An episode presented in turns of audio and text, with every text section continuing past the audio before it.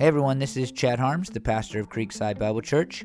Thanks for taking some time to listen to our latest sermon, a sermon on a story from the Bible containing people's first impressions of Jesus. It will play in just a minute, but before it does, I want to invite you to do two things. First, if you haven't done so already, please subscribe. We put out a new sermon every week, and we're going to upload some bonus sermons soon. I think I already told you about that. We have the first sermon I ever preached at our church 16 years ago, a sermon I preached from the only pulpit Martin Luther King Jr. preached from in Oregon, and some other sermons I preached at different places as a guest. So please subscribe. The other thing I'd love for you to do is connect with us on social media. We think it is awesome that our sermons get listened to by a lot of people around the world. We think it is awesome that you are one of those people, and we want to connect with you. One of the best places to do that is on Instagram. Our church's username is Creekside Pics, and I'm Chad A. Harms. I mean it when I say we want to connect. It would be great to be able to see your faces, even if it's just on a screen. Again, thanks for taking some time to listen to this sermon. I hope that it will help you learn and live more fully for the glory of God. I want to first say I appreciate Dr. Charles Conniry kicking off this sermon series last week, First Impressions. Uh, it's funny because Chuck's passage that he preached on wasn't really a story that, that connects uh, as well to the overall topic. And when his son, the not doctor, uh, Matt Conniry, uh, preached the last sermon he preached in this church, he he, he, said the same thing. He gave me a hard time, even though I wasn't here. Behind my back, he gave me a hard time because it didn't connect to the sermon series uh, as a whole. But I think that, that Chuck's passage that he preached on, John the Baptist, if you weren't here, I think it was a great setup for what we're going to see throughout this series. I think he did a good job of setting it up, even if he, if he, even if he didn't know it. And uh, Chuck said a couple of things that I think are important. I think these are his two big quotes. First, if you follow God's will, you will find yourself in the center of God's delight. Or, in other words, also a quote, you will be happiest when you are living in God's will. And the reality is, watch this connection. Chuck, watch this connection. The reality is that for every person who is going to live with, with God's delight, who's going to be happy as they live in God's will, it starts with a first interaction with Jesus. And that's really what we're going to look at in the rest of this sermon series are all of these stories where people first meet Jesus. It's like their first impression of Jesus. And the goal of it all is that maybe we would see Jesus in a new and fresh way as we see him through the lens of people who are meeting him for the first time. The reality is that if you're a Christian, then over the years, you know this, you maybe have forgotten what it felt like to encounter Jesus for the first time. That first moment where it hit you just how great he was, maybe how awful you had been, how much in, of a need you had for him, and, and how, how maybe his grace, his goodness, his love, it just swept over you, right? And I think in, in these stories, maybe for those of us who are Christians, we'll see a little bit of our own story. And my hope is that it will kind of take us back to those early moments in our relationship, our connection to Jesus. If you're not a Christian, then, then maybe you're not a Christian. Maybe you're not a Jesus follower because so much of uh, perhaps eh, eh, for you maybe maybe so much of who jesus is has been tainted by by kind of the people who follow him. And, and you don't know what it would be like even to like just see Jesus in a pure, unadulterated way. And these people who who you know had a physical encounter with Jesus, they got to meet Jesus, uh, you know, before like the world had piled on Jesus, right?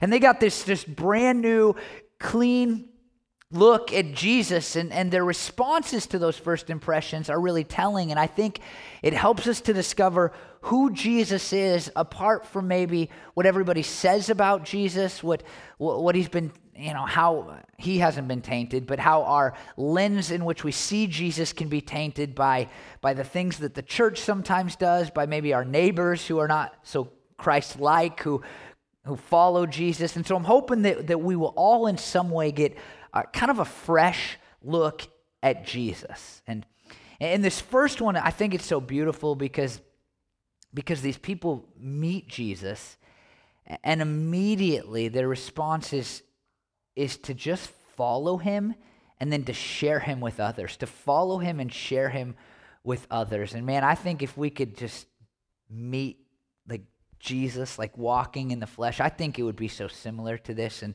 and so it starts with this story of, of Jesus' disciples, the people who follow him around, who hang out with him, the, him the most while he walks on earth. It starts with them and their first impressions of him. And we'll see a bunch of stories after this, but it starts with, with these guys who became his closest followers, his best friends, and their first interactions with him. Now, in Matthew, Mark, and Luke, the other gospels, we'll look in John, but in the other gospels, there's the calling of the disciples. But this seems to be a separate moment in their lives, a separate moment in history. This isn't when Jesus says, "Hey, you're going to be you're going to be the 12 who who I commissioned to go out and preach, who, you know, found the church minus 1 who who ends up rejecting him and turning his back on him." But but it's not that moment. This is like the first moment they like see him. Like the first moment they get a glimpse of him, the first moment they talk to him, not the moment they become the disciples, but the moment when they they are first encountering Jesus. This is their first impression of Jesus. And, and, and I think it's so telling what, what happens in this. But it, it begins with John the Baptist connecting to last week's sermon. In verse 35 and 36 of John 1, it says, The next day, John was there again with two of his disciples. When he saw Jesus passing by, he said, Look, the Lamb of God. The Lamb of God is a really important title for Jesus. And we've been looking at the Word. That's the whole series we did, which was John's first title for Jesus. But as far as titles go in the actual narrative of Jesus' life, this is the first title, the Lamb of God. John's already said it once. He says it for the second time here. The Lamb of God. It's a really important idea. And I just want to read you a few quotes to, to just kind of get to the heart of what it is. To be called the Lamb of God means that God gave Jesus to be killed like a lamb for our sins so we could live forever. That's pretty straightforward, right? To be the Lamb of God means that Jesus has been given to die for our sins. As a nation, Israel's history starts with lambs being killed at the Passover, and then the blood was, was painted over their doorways so that the angel of the Lord would pass by their houses, not kill their firstborn sons. The Lamb of God brings people's minds back to this that Jesus is the one who will die for sin, but also that Jesus is the one who will save.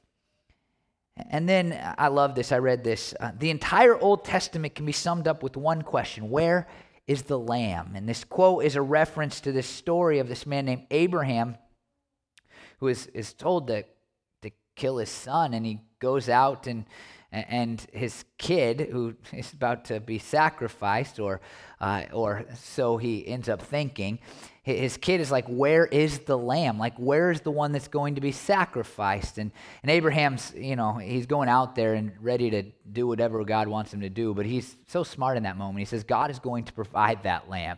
It's like he realizes that while he's willing to do whatever God wants, he's not going to have to kill his son. And sure enough, God provides this lamb. But the question is indicative of the whole Old Testament. Where is the one who is going to die for our sins? And so John the Baptist sees Jesus walking by.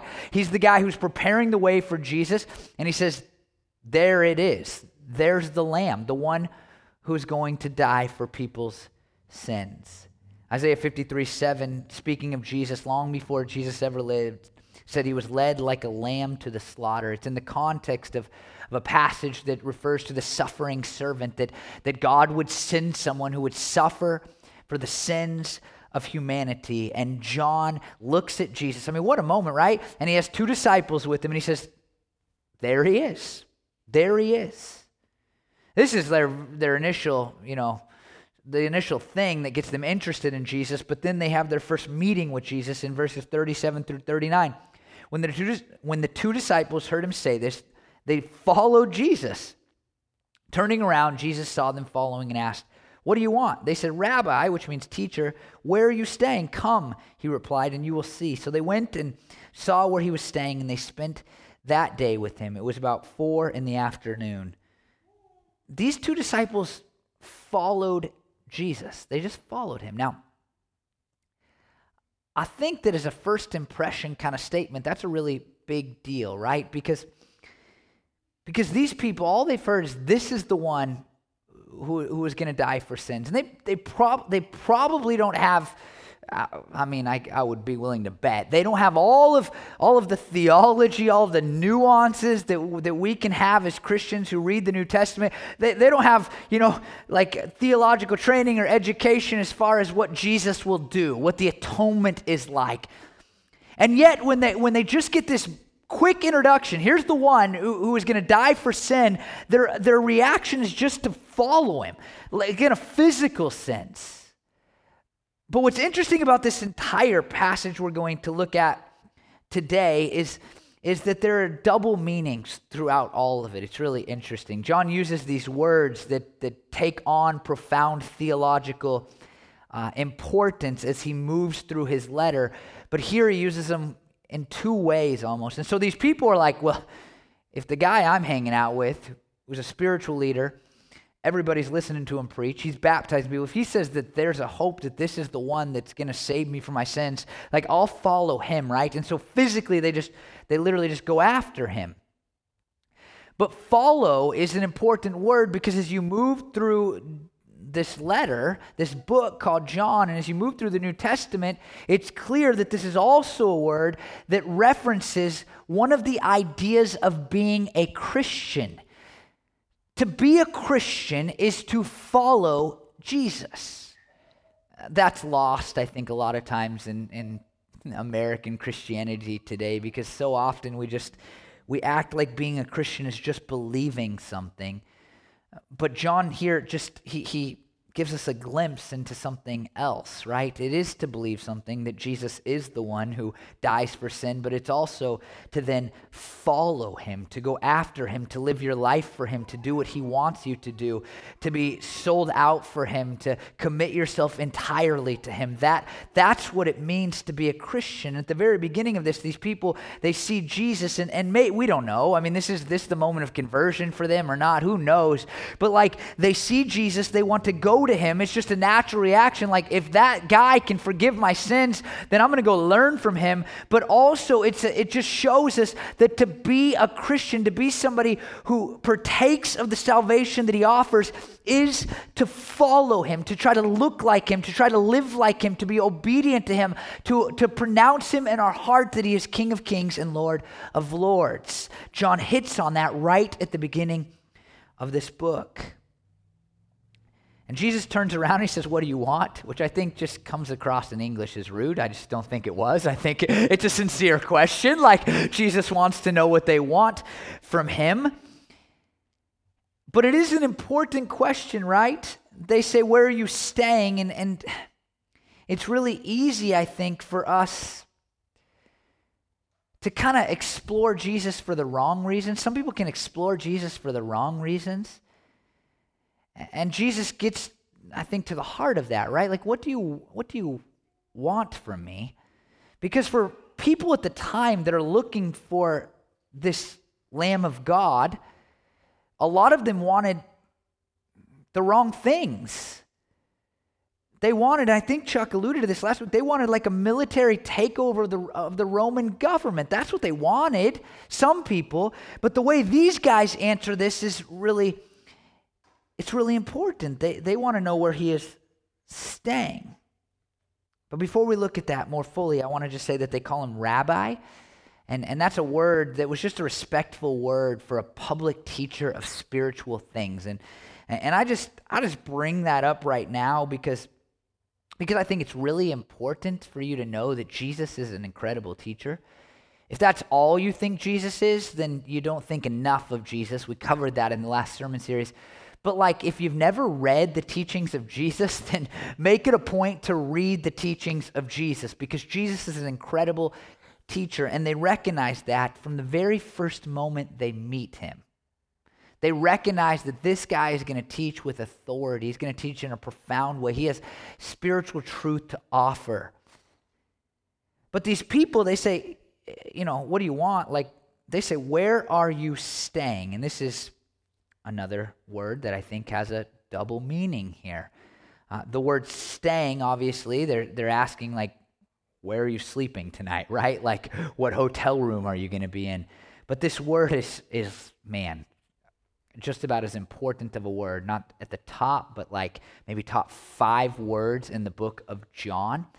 And it's this Greek word meno that translates staying. And meno is also translated later in the book of John as abide or remain. It's hugely important. We'll come back to it later, but let me read you John 15, 4 right now. Uh, Jesus says, Remain in me as I also remain in you. No branch can bear fruit by itself, it must remain in the vine. Neither can you bear fruit unless you remain in me.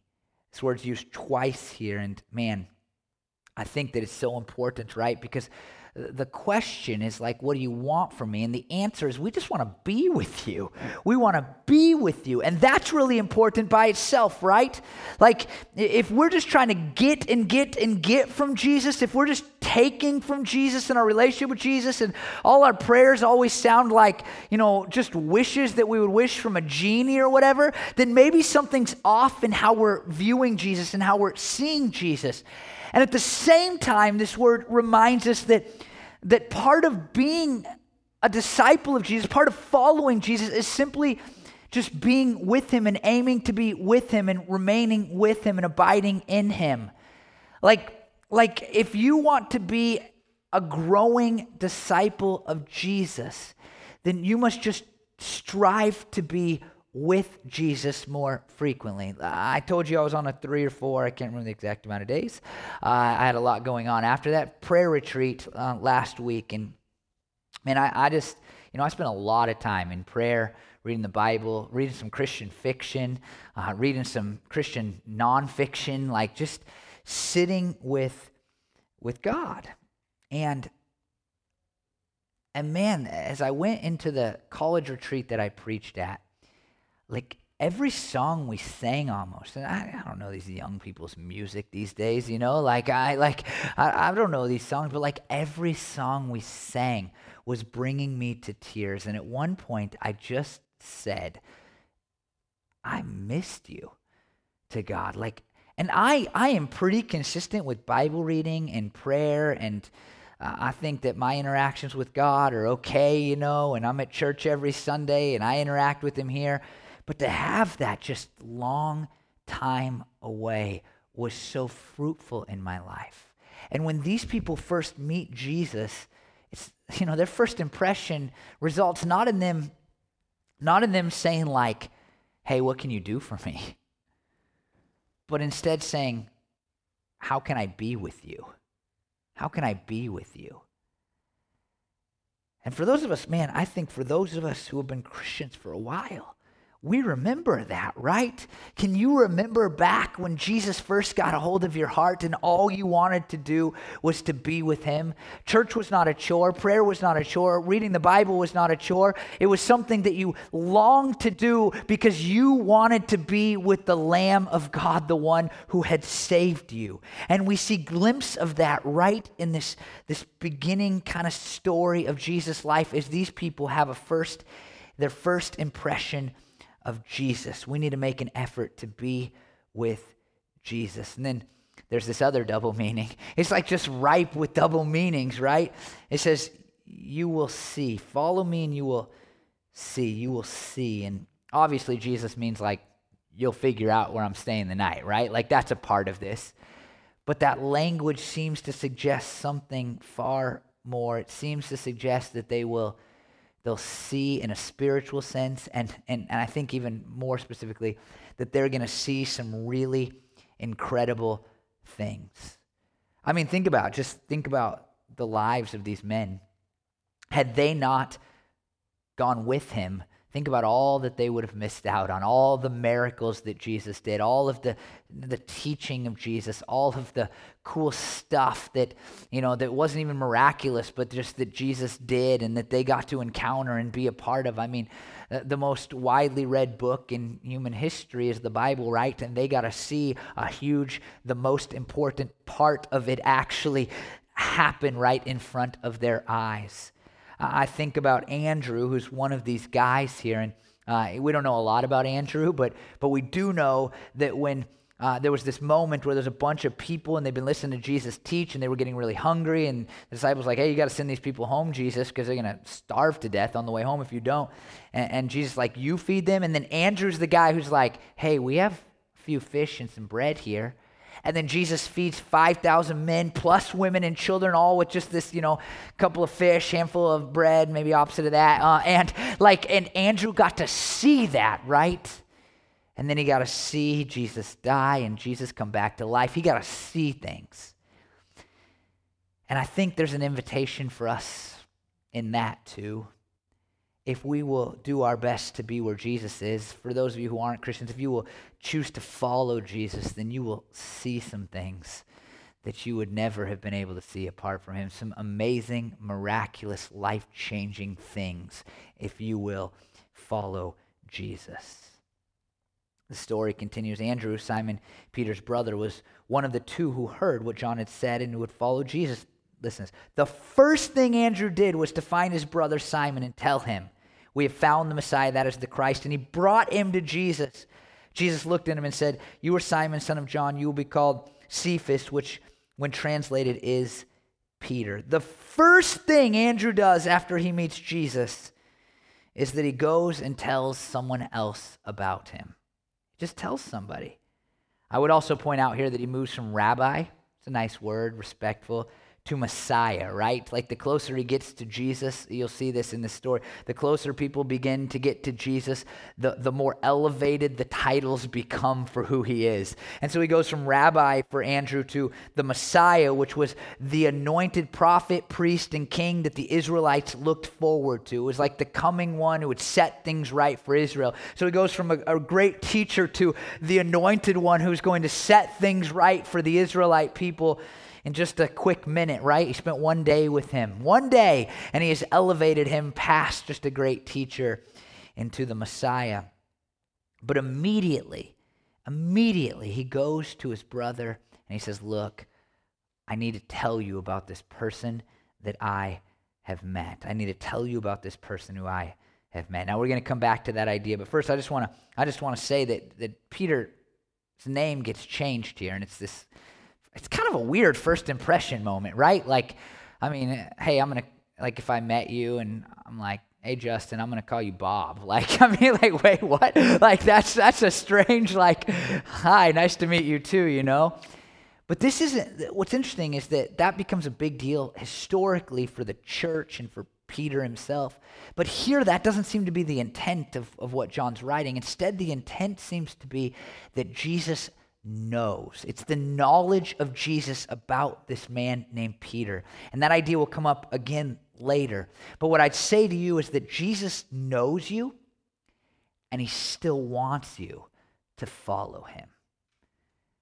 I think some of us, it's like we're just so scared that if like anybody knew us, then they wouldn't want to be around us.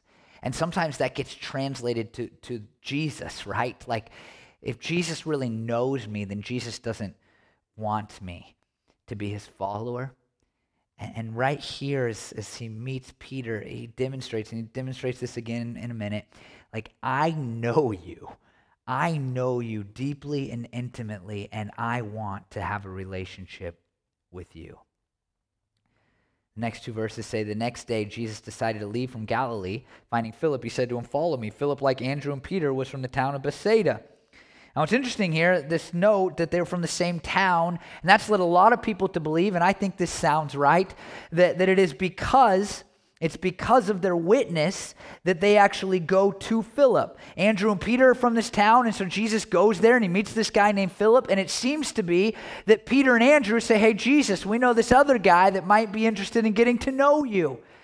And if that is true, then every single person in this passage who has a first impression of Jesus has it because somebody else has invited them to have it. I want you to notice the language here. They say, look, they tell, they bring. And then the final section will say, come and see.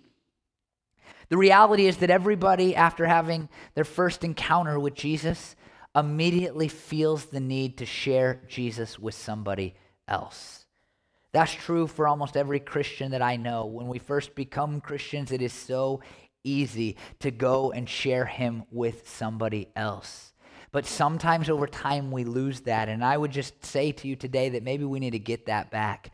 One of the great convictions in my heart, and I've said this in sermons, it's been going on years, and so it's been said before, but I am just so frustrated with myself that I don't talk about Jesus more naturally. Like, and I'm a guy, you, you who know me know this, like, if I'm passionate about something, I talk about it. But it's so countercultural to talk about Jesus. And, and frankly, I think that I forget what it was like to first encounter him. And as the years have gone on, I just have found it less and less natural to bring him up. I talk about sports, I talk about good coffee shops, I talk about Mexican food, but I don't find myself talking about Jesus. And I think that that happens because we forget how great it was when we first met him. And if something in these stories you know should ring a bell for you it's that that get back to that point when you remember how great it was to first discover what jesus is like what jesus had done for you and then start to share him with others and i love that the sharing looks different in these different kind of interactions it says look i think there's moments when we just ask somebody to explore whether they too should follow jesus i'll come back to that later they tell. Sometimes it's just appropriate, man, I think it's a big deal to just share our story of how Jesus has changed our lives. I, I, I, at this college retreat, I went to a breakout session. I don't even know if I was allowed to do that because I was like the speaker and not a college student, but I went and, and it was because I, I struggle with this. It's frustrating to me. And it was on sharing your testimony, your story of Christianity. And this girl leading it, she said this thing that I thought was really good. She said, Our testimony doesn't have to be one story of when we were converted. It can just be a story about the ways in which God is working in your life or has worked in your life at the different points. And I was like, Wow, like I should be talking about that, right? Like what's something God has done for me. You know, not just that moment when I became a Christian, but like in my life, the way God has provided for me or helped me or fixed a relationship as we prayed about earlier. Like those moments should be on the tip of our tongue. So there's a time to say, hey, look, to invite people to explore. There's another time to just share our story. And then it says that they brought him. There's a time when we just invite people to come alongside of us, right? To explore Jesus alongside of us. I think that we need to look, tell, and bring. And it's not all in the same moment. But that's the natural response to knowing Jesus, to encountering Jesus to being impressed upon by Jesus is to look, tell, and bring somebody else alongside of us. That can be scary because people can have a negative response, right? And that's exactly what happens in the next section of our passage this morning. Philip found Nathanael and told him, We have found the one Moses wrote about in the law, and about whom the prophets also wrote, Jesus of Nazareth, the son of Joseph. Nazareth? Can anything good come from there? Nathanael asked. Come and see, said Philip. When Jesus saw Nathanael approaching, he said of him, Here truly is an Israelite in whom there is no deceit. How do you know me? Nathanael asked Jesus. Answered, I saw you while you were still sitting under the fig tree before Philip called you.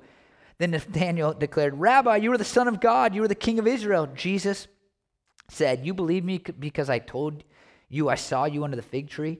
You will see even greater things than that. And he then added, Very truly I tell you, you will see heaven open and the angels of God ascending and descending on the Son of man.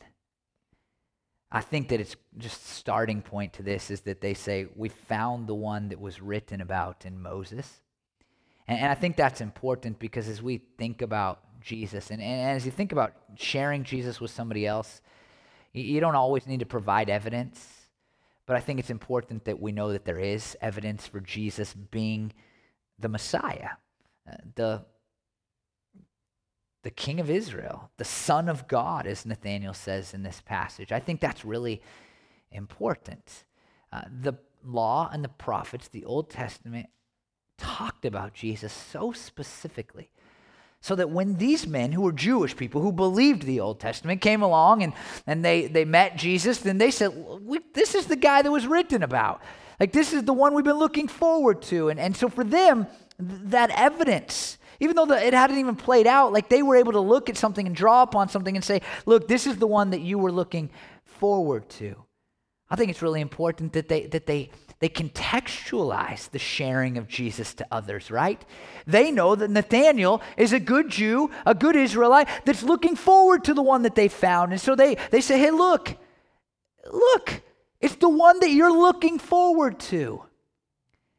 But Nathaniel has the response that all of us fear, right? I mean, they, this is the response that, that we fear.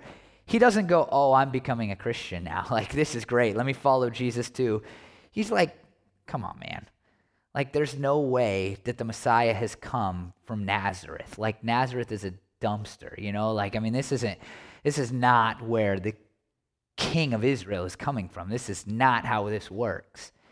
He argues. He argues with Philip. Now, I think there's two things that we would feel need to do in this situation, right?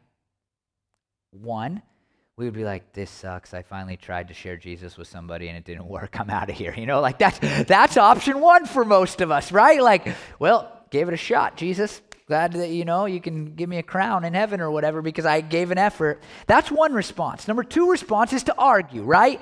Like, I mean, for, for me, it, you know, in my younger days, I think that the, the natural response for me in this moment would have been like, hey i'll prove you wrong right? Like i will i will show you why he is from nazareth. Let's go look at the old testament. And there's there's a moment for that right? And i actually think there's a moment to say this maybe isn't the right moment for this person to receive jesus. And there's a moment where we say hey let me prove it to you.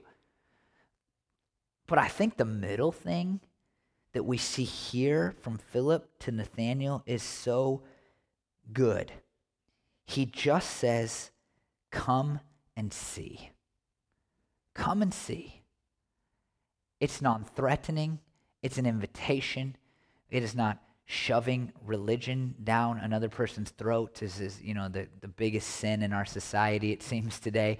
It is none of the, he just says, Come with me and explore this Jesus thing. I mean, what a great, what a great response, right? And what if we could get back to a place where we remembered what it was like when we had our first impressions of Jesus and they were so good? And we could start to share Jesus again. And when somebody said, that can't be right. I mean, look at all the bad things Christians have done. I mean, that can't be right. I mean, Christians vote Republican. I mean, that can't be right. Like, like I had a I had a neighbor once that was a Christian. He was the biggest jerk that I ever lived by what if we didn't just, you know, well up with discouragement or anger, but instead we said, come and see. I'll, I'll walk, I'll walk with you to him. Now, I mean, what does that look like in our world today, right? Like, I mean, what is it? We can't be like, hey, here's Jesus, you know, like Jesus, talk to him, tell him it's real. You know, like we can't we can't do that so easily, but what if we responded like this? What if we responded like this?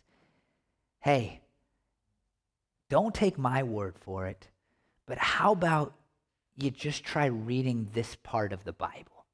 Just read it. Tell me what you think when you're done with it. Like, you know, at my church, we're studying the book of John. I would try reading like just the first chapter of John and see where it goes. Or how about this? Like, don't take my word for it.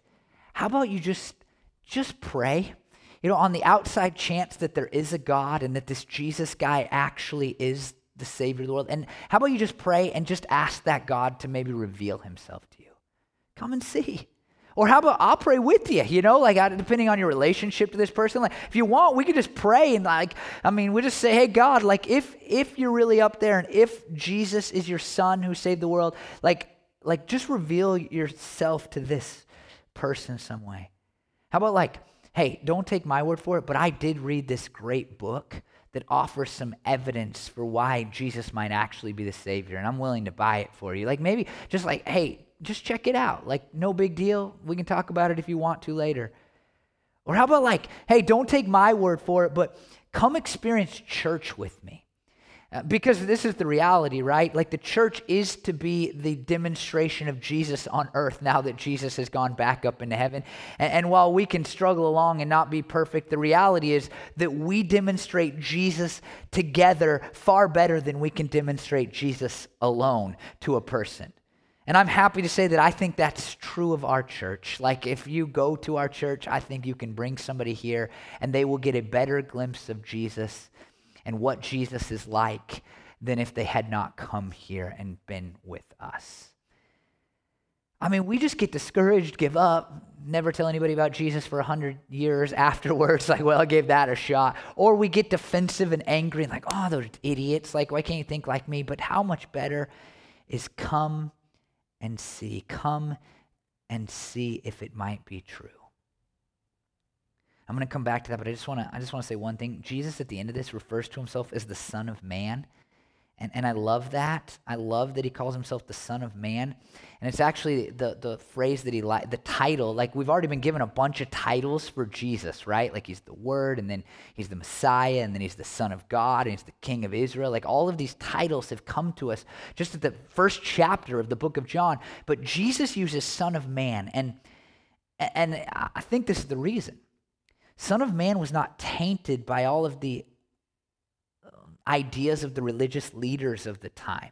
And so Jesus could take this title, use it for himself. It did connect to the Old Testament, so it pointed to the Old Testament being about him, but it also was free of all that, you know, that stuff that sometimes happens, right? Like the word Christian, they're similar today, right? There's all this stuff that comes to mind. But Jesus, he, he cut through all that with Son of Man. And, and when he uses Son of Man, it's almost as if he says, I invite you to find out about who I am for yourself. It's really perfect for a sermon series on first impressions because Jesus is like, hey, I don't, I don't want you to have all of the, you know, the, the baggage with titles. I just want you, and this is an invitation for all of us, I want you to come along and see what I am really like, and more importantly, who I really am. And as we move our way through the book of John, like that's, you know, this already, if you've been around, like John is writing this to say this is the Messiah, the Son of God. He wants you to know those two things about Jesus. And as he presents Jesus calling himself the Son of Man, it's like the invitation remains hey, just come and see. Come and see. D.A. Carson of Andrew at the very beginning, he said about him, he thus became the first in a long line of successors who have discovered that the most common and effective Christian testimony is the private witness of a friend to a friend, brother to a brother. For those of you who aren't Christians, you sit here today, I would just say to you, will you just come and see?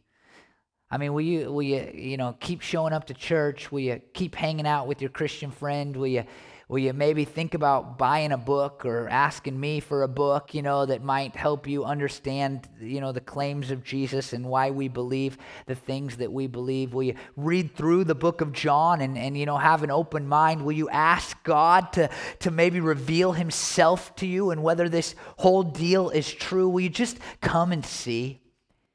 And for those of us who are Christians, I just would say to you this morning, like in a very real way, like think about who you can you can share Jesus with. That's probably a very normal cliche point in Christian circles, but then I would say, and as you think about who you can and should share Jesus with, would you think about how you can share Jesus with him? Is it that person a person that you just need to invite to look? Like, hey, just look into this. Will you just look into this? Or is that a person that you need to tell your story to? Maybe God would call you to share your story with somebody. Or is that a person that you need to bring along with you? You need to invite them to see with you, maybe read the Bible with them, or invite them to come to church with you. I think we have this, like, I just need to share my story, get in, get out. But maybe you would say this morning, God would lay somebody on your, this afternoon, God would lay somebody on your heart and then out of that, he would also lay on your heart how you might share Jesus with them as you think about the moments when you first encountered Jesus and how it changed your life. when you first met Jesus, you were excited to share him with others. And I hope today God would bring you back to that a little bit. So come and see, or if you've already seen and you already know, then go and share. Go and share with somebody else. Let me pray that we'll be a church that does that. Lord Jesus, I want to ask for anybody sitting in front of me, anybody watching online, that you, God, would cut through the God, all of the maybe things that, that, that they've thought about you that are incorrect. Lord, I think that that, that God, the true character of who you are, Jesus, has been tainted by, by, by false teaching sometimes, by the world just dumping stuff upon you that actually isn't true, by um, bad experiences in church or with Christians, and, and people can view you through those lenses that are just not true. And I pray that today, God, uh, you know, as I finish, Lord, that you would that you would compel people to actually look into who you are Jesus because man, I know from personal experience that you that you are so incredible, far more incredible than than, than we act like often, God, even as Christians. And so I pray, Lord, that that be, just through my words, my measly effort, God, at teaching your word this morning, that you would that you, God, would would just speak into people's lives and you would compel them to come and see that they would explore you, God. And then for those of us that are Christians, take us back, God, to that moment when we first met you and we were so impressed by you and, and we felt so powerfully, God, what you could do for us. And all we wanted to do was be near to you. And I pray you'd return us to that place at least a little bit, God. And then out of that, Lord, just let us be a people that share you, God. Lord, you know that our church is not a church that you know, it's not like our goal just to become a big church or anything like that, but it is our goal, God. It is one of our biggest goals to baptize people every single week in this church. And I, I've believed forever, and I continue to believe that only happen, God, as, as we become a church that has has people who share you with others, Lord. And so put on our minds the people that we should share you with, Lord. And then show us how we should share you, God whether it's just inviting people to look, whether it's sharing our testimony, telling people about you, God, and what you've done for us, or whether it's inviting them to come alongside of us, God, at church or, you know, in, in group or, uh, you know, through reading the Bible together, whatever it might be, just, just put it on our hearts and then help us to do it, Lord. I pray these things in your name, Jesus. Amen.